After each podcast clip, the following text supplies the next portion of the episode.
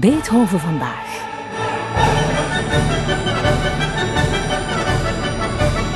Een reeks podcasts van de Munt in het kader van het Beethovenjaar 2020.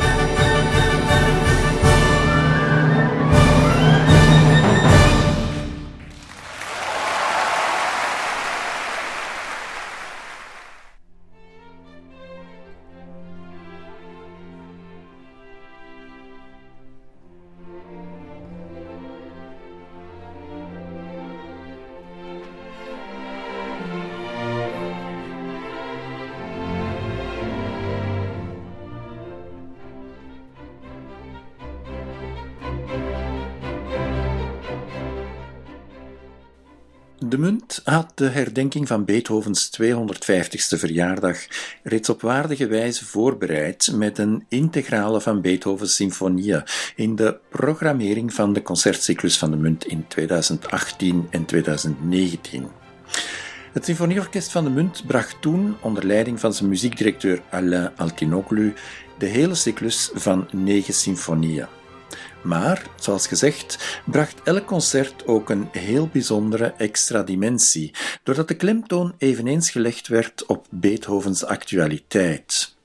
Dit gebeurde via vier nieuwe opdrachtwerken van hedendaagse componisten, die in dialoog traden met de muzikale erfenis van Beethoven en die dus ook de solisten van het Muntorkest voor het voetlicht brachten. Naast de negende symfonie, die uiteraard alleen stond, werden de acht andere symfonieën samengebracht in vier programma's. En dat werden vier heel verschillende concerten. Alain Altinoglu, dat concert met Beethovens vijfde en zesde symfonie, dat was toch wel iets bijzonders, niet?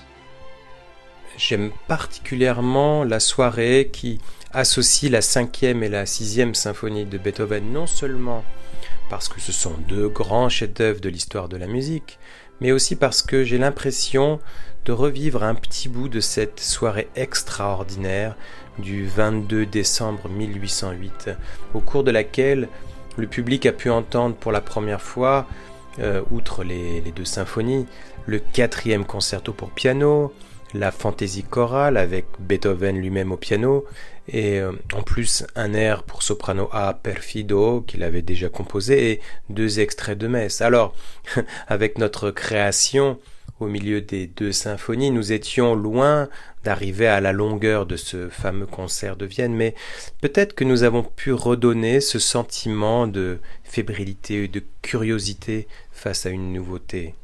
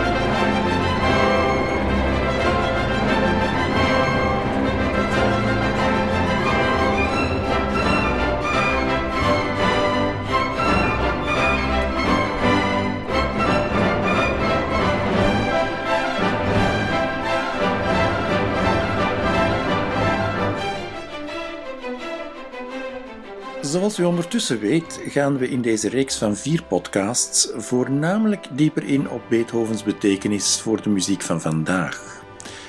In de eerste aflevering stonden Beethovens Eroica en Richard Dubugnons Tombeau de Napoléon centraal. In de tweede waren dat Beethovens vierde symfonie en Maurizio Sotello's L'Angelo Necessario. En nu, in deze derde aflevering, blijven we staan bij Beethovens vijfde en zesde symfonie en de impact die deze werken hadden op componist Wim Hendrix en diens nieuwe creatie, een harpconcertino dat hij de ondertitel After a Soft Silence, an Enormous Thunder meegaf. Zoals in aflevering 1 en 2 zoomen we ook ditmaal in op de soliste van het nieuwe werk, Agnès Clément.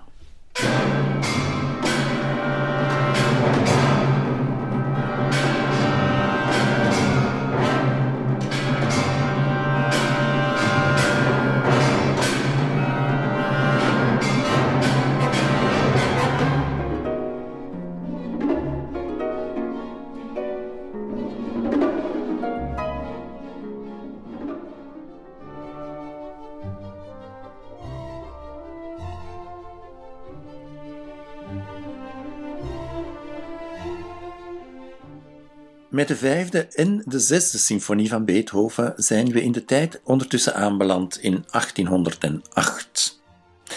Deze twee symfonieën die Ludwig van Beethoven op het einde van dat jaar, kort na zijn 38e verjaardag, zelf creëerde, zijn in feite elkaars tegenpool.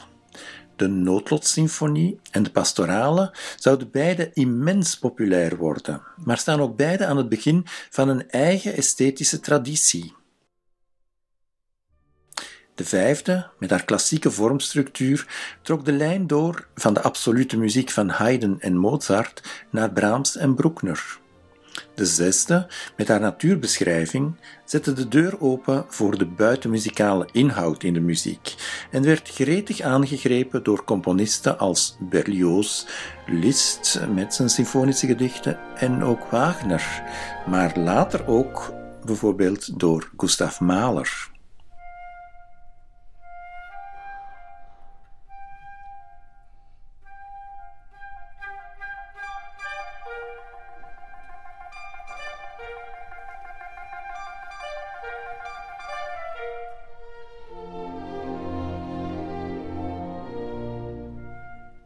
Alain Altinoglu, wat betekenen deze twee giganten uit de muziekgeschiedenis voor u?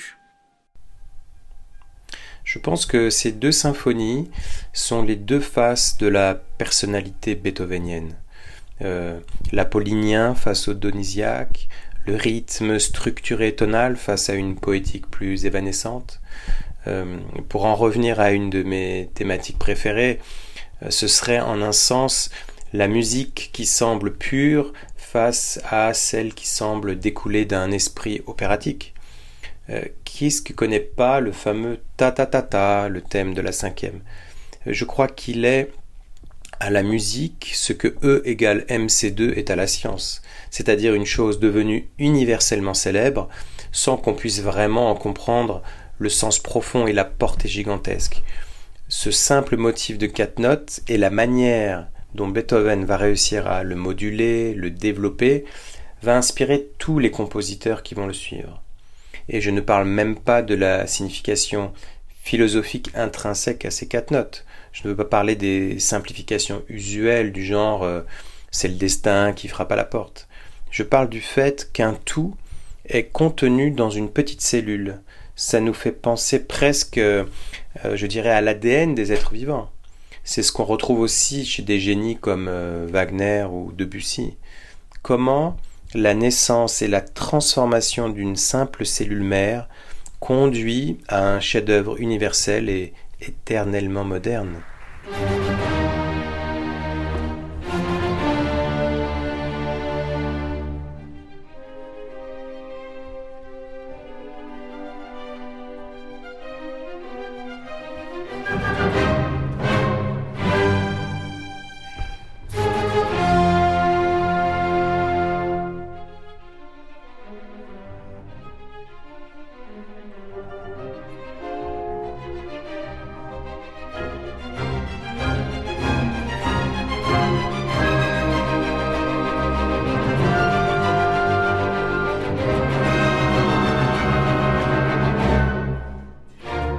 Onze eerste dialoog met Beethoven kwam de Frans-Zwitserse componist Richard Dubugnon aan bod.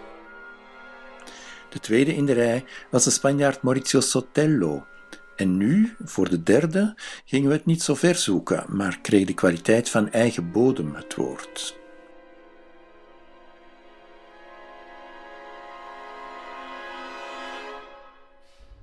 Muziekdirecteur Alain Altinoglu legt uit hoe hij daartoe kwam. En tant que chef d'orchestre et interprète, je me sens le devoir de jouer des musiques d'aujourd'hui. Euh, d'ailleurs, euh, je n'ai pas de préférence d'école de composition, je fonctionne plutôt au coup de cœur et ce qui compte le plus, c'est la qualité intrinsèque de l'œuvre. Et en tant que directeur musical d'une grande institution belge comme la Monnaie, je crois que j'ai aussi la responsabilité d'intégrer dans notre programmation la diffusion de compositeurs belges, et évidemment euh, Wim Hendrix en fait partie.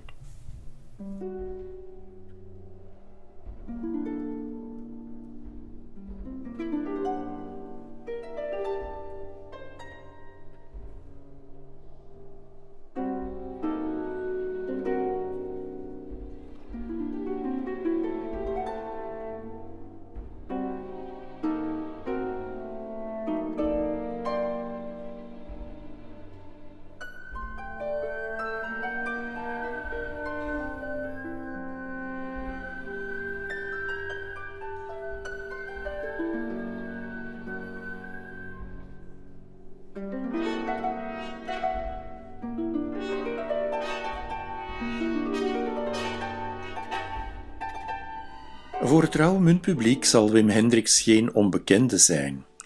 Zijn opera Triumph of Spirit Over Matter werd in 2000 in de munt gecreëerd.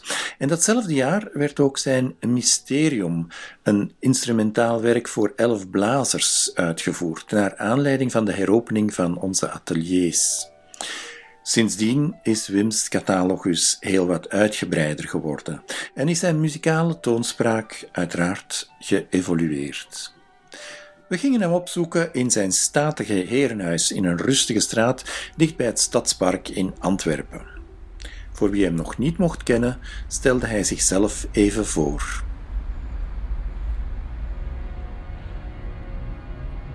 Ja, ik ben Wim Hendricks. Ik ben uh, componist.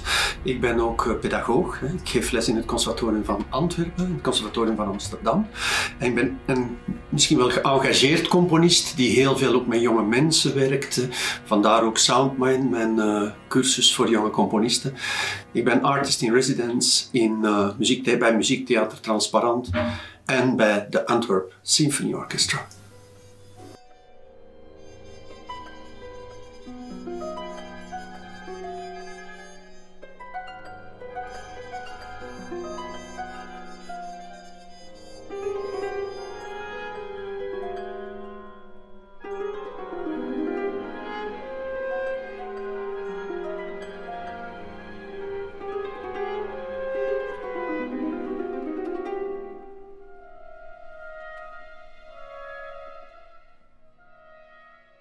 Wim Hendricks, hoe zou jij zelf je toonspraak omschrijven? Waar haal je inspiratie? Waardoor laat je je beïnvloeden?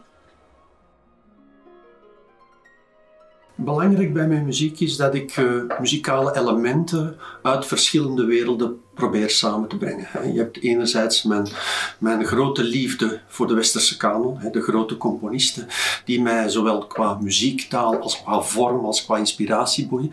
Maar dan ben ik altijd op zoek geweest naar het andere. En voor mij is dat andere, ja, het oosten, Afrikaanse muziek, muziek uit het Midden-Oosten. En dus eigenlijk muziek die van alle kanten, van alle continenten, van alle regio's uit de wereld komt. Alles wat ik kan gebruiken uh, op een positieve manier. Dus niet het imiteren, maar wat mij kan inspireren, dat gebruik ik in het creëren van mijn eigen muzikale taal. Bij mij is de zoektocht eigenlijk begonnen bij de Oosterse filosofie, de Oosterse manier van denken. Ik, ben, ik kom vanuit een, ik zal maar zeggen, katholieke, christelijke opvoeding. Dat was mijn wereldbeeld, maar ik heb dat altijd willen verruimen. En voor mij is eigenlijk die zoektocht in de eerste plaats een filosofische, spirituele zoektocht geweest. Vandaar mijn inspiratiebronnen, mijn interesse voor het boeddhisme, het hindoeïsme, ook de islam. En dat eigenlijk is bij mij de startpunt of het startpunt geweest voor het zoeken naar mijn nieuwe inspiratiebronnen. En dan later is de muziek en de instrumenten daarbij gekomen. Natuurlijk, mijn roots met, uh, met de percussie, met Afrika, het ritme, is van bij het begin een heel belangrijke inspiratiebron geweest. Hè. Als, als percussionist ga je natuurlijk zoeken naar muziek die, ja, die uit Afrika komt, die die ritmische elementen heeft. En later is daar, mag ik bijna zeggen, de hele wereld bijgekomen. Alain Altinoglu wist deze veelzijdigheid van Wim Hendricks muziek naar waarde te schatten. Euh, je n'avais jamais dirigé la musique de Wim auparavant.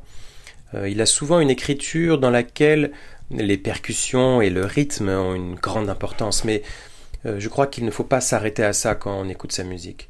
Il y a beaucoup d'autres choses. il a rapporté de ses voyages des influences de philosophie orientale, il est attiré par la musique électronique, c'est aussi un professeur, donc presque didactique parfois dans son style. Je veux dire que sa musique est limpide, claire et elle va droit au but. Et dans son discours musical, les moments de violence, d'intensité que je qualifierais de vertical sont systématiquement mis en opposition à l'horizontalité des passages d'introspection et plus méditatifs.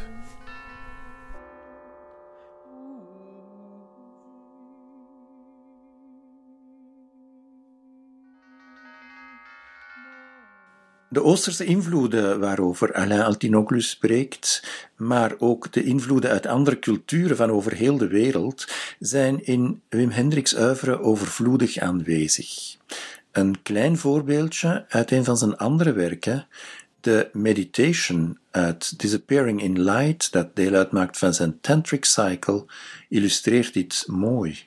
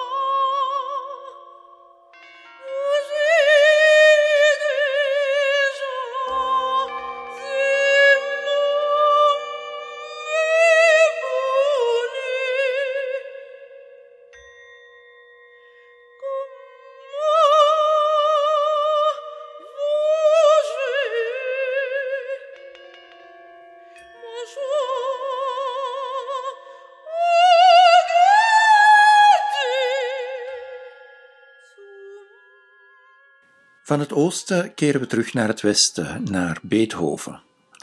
Wim Hendricks, wat bewonder jij in het bijzonder aan Beethoven? Wat ik vooral uit Beethoven geleerd heb, uit de taal van Beethoven geleerd heb, dat is een, een grote vorm creëren. Voor mij is Beethoven, zeker in die symfonieën, is iemand die, ja, is een architect bijna. Is iemand die niet alleen vanuit een kernachtige inspiratiebron werkt, wat hij ook doet, maar die ook een kathedraal probeert te bouwen. En dat is voor mij iets dat ik eigenlijk zo inspirerend vind. Dat is een uitspraak van Gerard Mortier ook. Hè. Mensen moeten terug die kathedralen gaan bouwen. En dat is iets dat, dat Beethoven doet. En ik hou van die grootsheid van, van, van een vorm, hè, van een symfonische vorm, van een echte symfonie.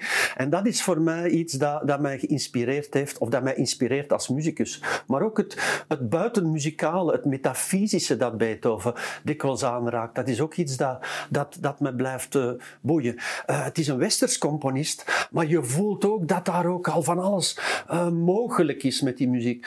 Ik heb, ik heb niet het gevoel, en dat probeer ik ook, ook aan mijn studenten duidelijk te maken, laat je niet ja, domineren of afschrikken door dat grote, complexe bouwwerk dat Beethoven maakt, maar zie het als een uitnodiging. En zo zie ik Beethoven ook. Voor mij is dat iemand die, die ook een beetje uitnodigt naar de componist toe.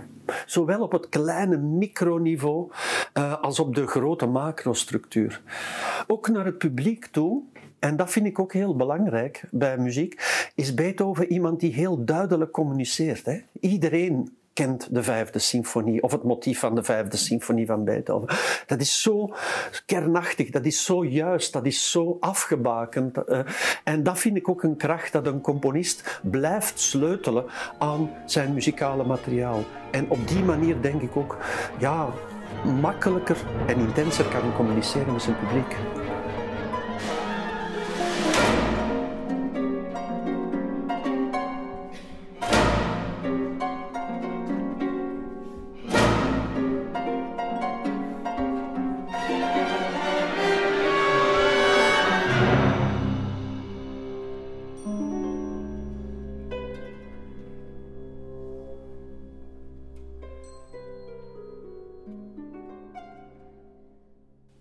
Uiteraard wilden we weten hoe Beethoven hem nu voor dit nieuwe werk geïnspireerd had. In zijn studio op de hoogste verdieping van zijn herenhuis vertelt hij ons waarom hij geen keuze maakte tussen Beethovens vijfde en zesde symfonie, maar zich liet inspireren door de beide. Zowel de vijfde als de zesde zijn symfonieën die op een bepaalde manier samenhoren, maar zijn ook mekaars tegenpool. Hè? En dat was eigenlijk voor mij direct duidelijk dat die twee werken twee delen zouden opleveren in het concerto. Uh, het zou een deel zijn dat veel meer geïnspireerd is op de zesde, deel, op de zesde symfonie, dus misschien veel meer introspectiever, poëtischer, de natuur uh, die, die mij inspireerde, ter, terwijl het tweede deel een, ik maar zeggen, een groove stuk is, een ritmisch stuk is, geïnspireerd op de vijfde symfonie. En als Beethoven iets kan doen in die vijfde symfonie, dan is het wel een ritmische drive creëren, een, een ongelooflijke stuwing. En dus het tweede deel van het concerto is een ongelooflijk contrast met dat eerste deel. Uh, of ik heb als ondertitel gegeven After a Soft Silence, an Enormous Thunder. En dat zijn twee begrippen, het komt uit de openbaringen, vrije vertaling van mij. Uh, maar het zijn twee dingen die mij enorm boeien als, als mens en als kunstenaar, als componist ook. Dat is die stilte, het zoeken naar dat ongrijpbaar, het zoeken naar dat, ja, dat, dat enorm, bijna efemere, dat, dat, dat, dat, uh, dat poëtische. En dat is dat eerste deel dan. Maar ik hou ook van die clash te maken, met tegenover die stilte, die, die donder te plaatsen, dat ruwe, dat, uh, dat uh, ritmische element te plaatsen. En vandaar ook die twee elementen, die vond ik, die, die, ja, die vullen elkaar enorm aan. En die passen volgens mij ook goed bij die twee symfonieën, die zes en die vijf van Beethoven. Je zei dat de sfeer van de beide symfonieën terug te vinden is in de twee stukken van jouw harpconcertino. Maar zijn er ook melodische verbanden? Heel concrete linken met de vijfde en de, symfonie, en de zesde symfonie van Beethoven zijn er ook. Er zijn melodische, het melodische materiaal trouwens. Ik zou bijna zeggen de basisreeks. Het is geen serieel stuk of het is geen stuk gebaseerd op één reeks. Maar het is wel gebouwd op materiaal van de twee uh, symfonieën. Dus de beide hoofdthema's, zal ik maar zeggen. Het, het eerste thema, het begin van de zesde symfonie, is voor mij de inspiratiebron geweest om het ganse werk te kaderen. Zowel op micro- als op macrovlak. Dat wil zeggen, de harmonische structuur van het werk is daarop gebouwd. Dus de grote harmonische pilaren, zal ik zeggen. En anderzijds ook de melodische lijn is daarop gebouwd. De vijfde symfonie is natuurlijk dat kernachtige motief. Ta -ta -ta -ta en ik ga bewust niet ta-ta-ta-tam zingen, maar het is, echt... En ik heb dus eigenlijk met die drie korte noten en een iets langere noot, zal ik het maar noemen, ben ik eigenlijk gaan bouwen. En dat is eigenlijk de ritmische stuwing geweest van het, uh, het tweede deel. Dus geïnspireerd op die vijfde symfonie. Het is misschien interessant om de twee thema's, zowel wat Beethoven schrijft en wat dan het basismateriaal geworden is in, in mijn stuk, eventjes naast elkaar te zetten. En toen zette Wim Hendricks zich aan de piano en liet ons dat basismateriaal van zijn nieuwe stuk ook echt horen. Het eerste deel van mijn harpconcertino is gebaseerd op de zesde symfonie van Beethoven. Typisch aan dat eerste thema van die zesde symfonie. En ik gebruik dat ook heel graag, dat is die bourdon. En die Bourdon, ja, die refereert voor mij ook een beetje naar muziek uit het Midden-Oosten. Het thema van die uh, zesde symfonie gaat als volgt.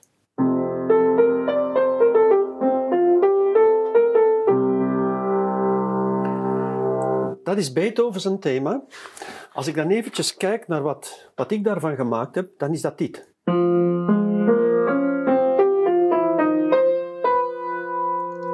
Zeker de kop, zeker de basis van dat thema, doet zeker aan Beethoven denken. Het verschil is, Beethoven zet dat in majeur en ik start als een soort mineur dit, uh, dit uh, eerste deel. In het tweede deel ga ik een aantal elementen van de structuur van Beethoven overnemen. Iedereen kent het bekende motief uit de vijfde symfonie.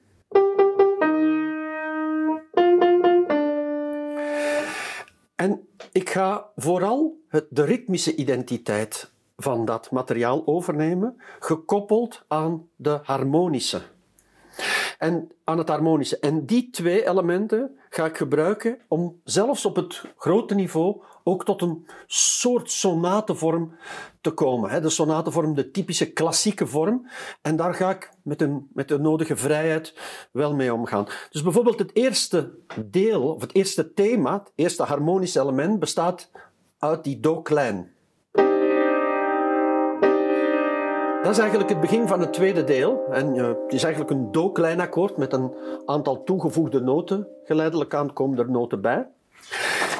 En dat tweede thema, het tweede deel van, uh, van, die, uh, van dit stuk, gaat dan heel sterk geïnspireerd zijn op de groove van de vijfde symfonie en staat in een soort dominant. En ik speel heel eventjes de, de basis van dat tweede thema.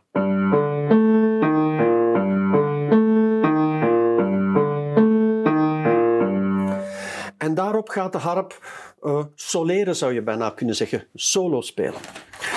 Dan krijgen we een soort re-expositie. En die re-expositie die gaat naar de tonaliteit van Fa. Fa klein.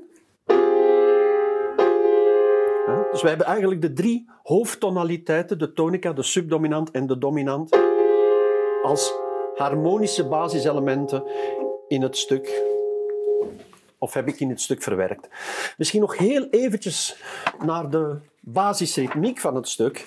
En dat ervaar je zeker in de coda, waar je dit motiefje krijgt.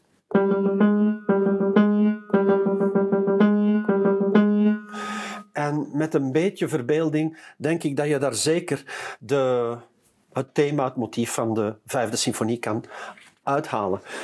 Net voor die coda heb ik gebruik gemaakt van mijn andere inspiratie. En dat is die Oosterse elementen, die Oosterse melodie. En dat deel start eigenlijk in de contrabassen en in de trombones met, diezelfde bourdon.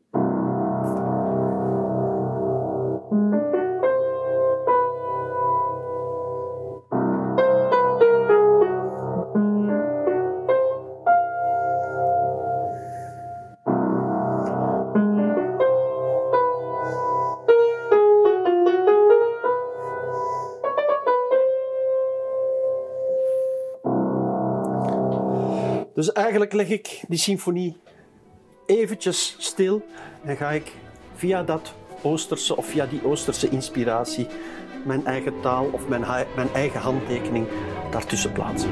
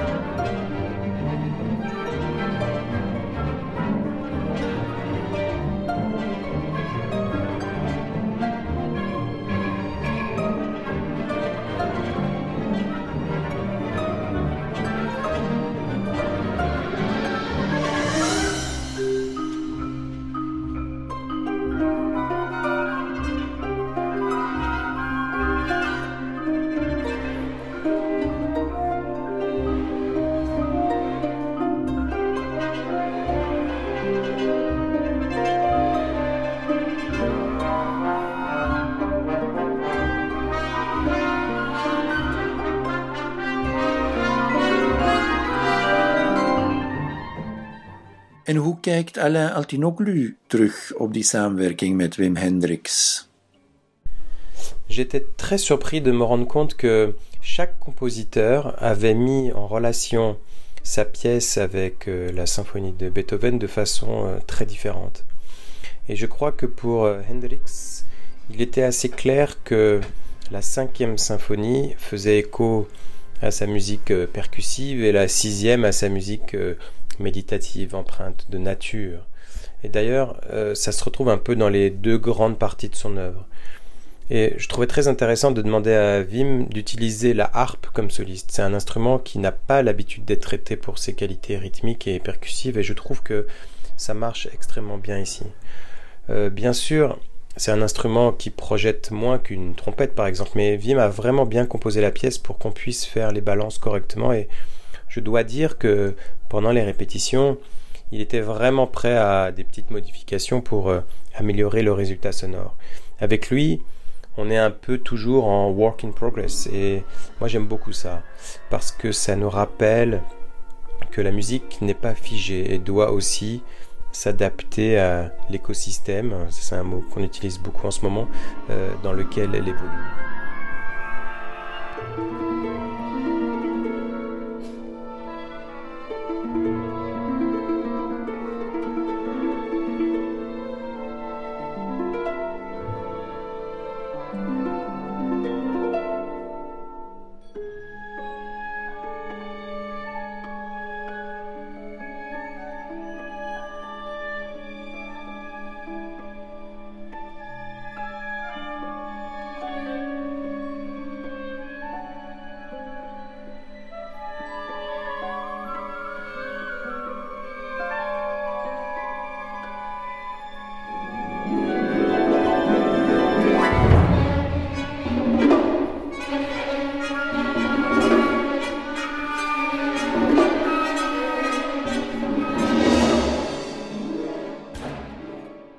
Het opzet van de hele Beethoven-cyclus van de munt was niet alleen om Beethovens muziek te laten dialogeren met hedendaagse werken, maar ook om een van de muzici van het muntorkest in de kijker te zetten.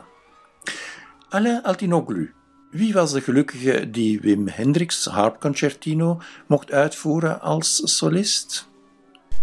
Il y a des musiciens qui font partie d'un orchestre et qui font la fierté de cet orchestre. Euh, c'est le cas de Agnès Clément, notre harpiste. Elle a gagné euh, des grands concours internationaux et elle est réputée dans le monde entier parmi les harpistes. Et euh, il est donc très important qu'à Bruxelles, le public puisse l'entendre non seulement jouer des arpèges magnifiques euh, dans un opéra de Wagner, par exemple, mais aussi interpréter des parties de solo de concerto. Et grâce à cette pièce, Agnès a pu montrer que l'immense palette de couleurs de la harpe euh, peut parfois sonner euh, comme un grand piano avec des grands accords ou alors être éthéré et fragile comme un petit oiseau au milieu d'un orage. De soliste voor deze derde creatie was dus harpiste Agnès Clément, harpsolo van het Symfonieorkest van de Munt. Wie is Agnès Clément? Hoe heeft ze de samenwerking met componist Wim Hendricks ervaren? En we vroegen haar natuurlijk ook naar haar impressies van dit nieuwe werk.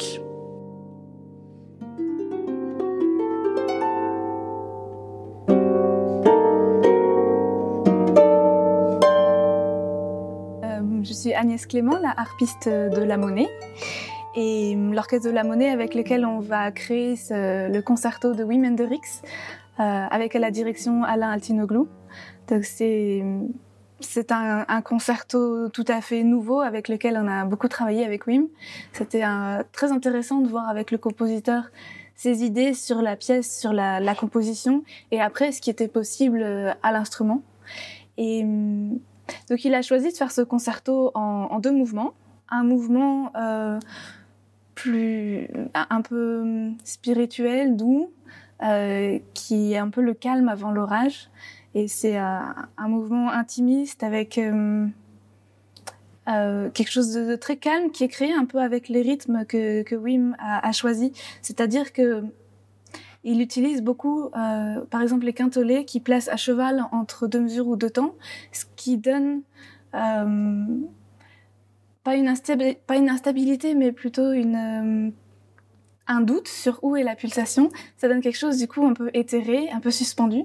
Et puis de temps en temps, il y a euh, une anticipation de ce qui va suivre. Le deuxième mouvement, donc c'est l'orage, la tempête. Et, on sent les prémices de ça dans le premier mouvement. C'est-à-dire que de temps en temps, il y a un rythme plus précis, plus concis, plus percussif qui va amener la suite. On a aussi euh, une, une, illustration de l'orage avec euh, des, des, glissés très très forts, avec un, un, système avec la pédale. On place la pédale à mi-chemin pour. Euh, on a l'impression que la harpe va exploser. Et après, le, le concerto donc se, se de nouveau avant d'arriver au deuxième mouvement. Donc le deuxième mouvement qui est extrêmement rythmique, très percussif. D'ailleurs, Wim Hendrix est percussionniste, donc du coup, il a vraiment créé, euh, il a utilisé la harpe comme un instrument de percussion. Euh, et très très très dynamique avec des systèmes euh, rythmiques un peu ostinato donc soit quelques temps soit quelques mesures qui sont répétées mais toujours un peu modifiées. Donc c'est comme une métamorphose de la cellule rythmique initiale. Et, euh, et c'est toujours donc un peu le leitmotiv de ce concerto. C'est c'est des rythmes très enjoués très exaltés. Et et la harpe est utilisée dans ce deuxième mouvement vraiment comme un instrument un instrument puissant, un instrument viril. Et, euh, et c'est une énergie que j'aime beaucoup jouer justement. Donc c'est pour ça que je me suis très bien entendue avec Wim. Parce que c'est... C'est très fun de jouer ce concerto en fait. Il y a beaucoup d'énergie, beaucoup de, de dynamisme à faire retransmettre.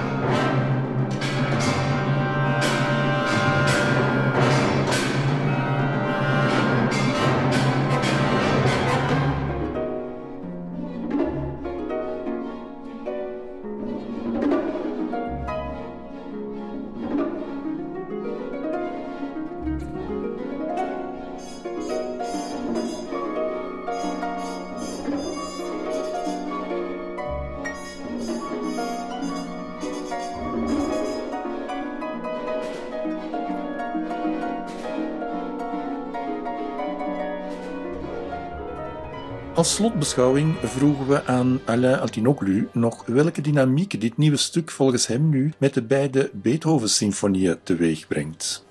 Je pense que une œuvre nouvelle aux côtés de la cinquième et de la sixième symphonie de Beethoven n'est pas là pour y être comparée. Euh, ces deux grandes symphonies sont des chefs-d'œuvre qui ont traversé plus de deux siècles et sur lesquels on a écrit des milliers d'ouvrages. Je pense que la pièce de Wim Hendrix nous montre tout le chemin parcouru par les hommes en musique jusqu'au XXIe siècle, car il y intègre forcément un langage harmonique, rythmique, et des jeux de timbres qui ne pouvaient tout simplement pas exister ou être euh, même pensés du temps de Beethoven. Et là, une question fondamentale sur euh, le fond et la forme, où comment une œuvre musicale est le miroir des questions philosophiques de son temps.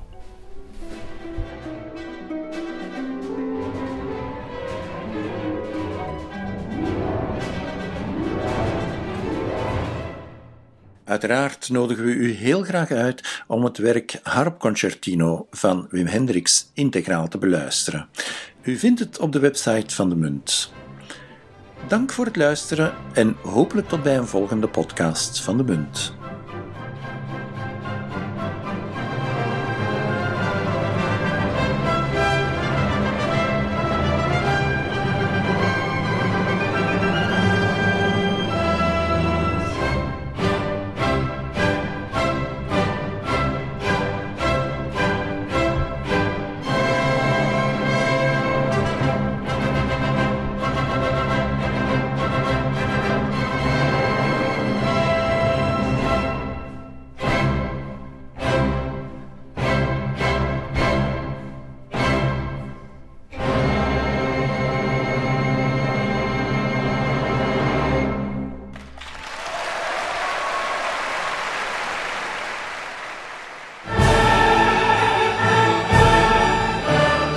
podcast van de Munt.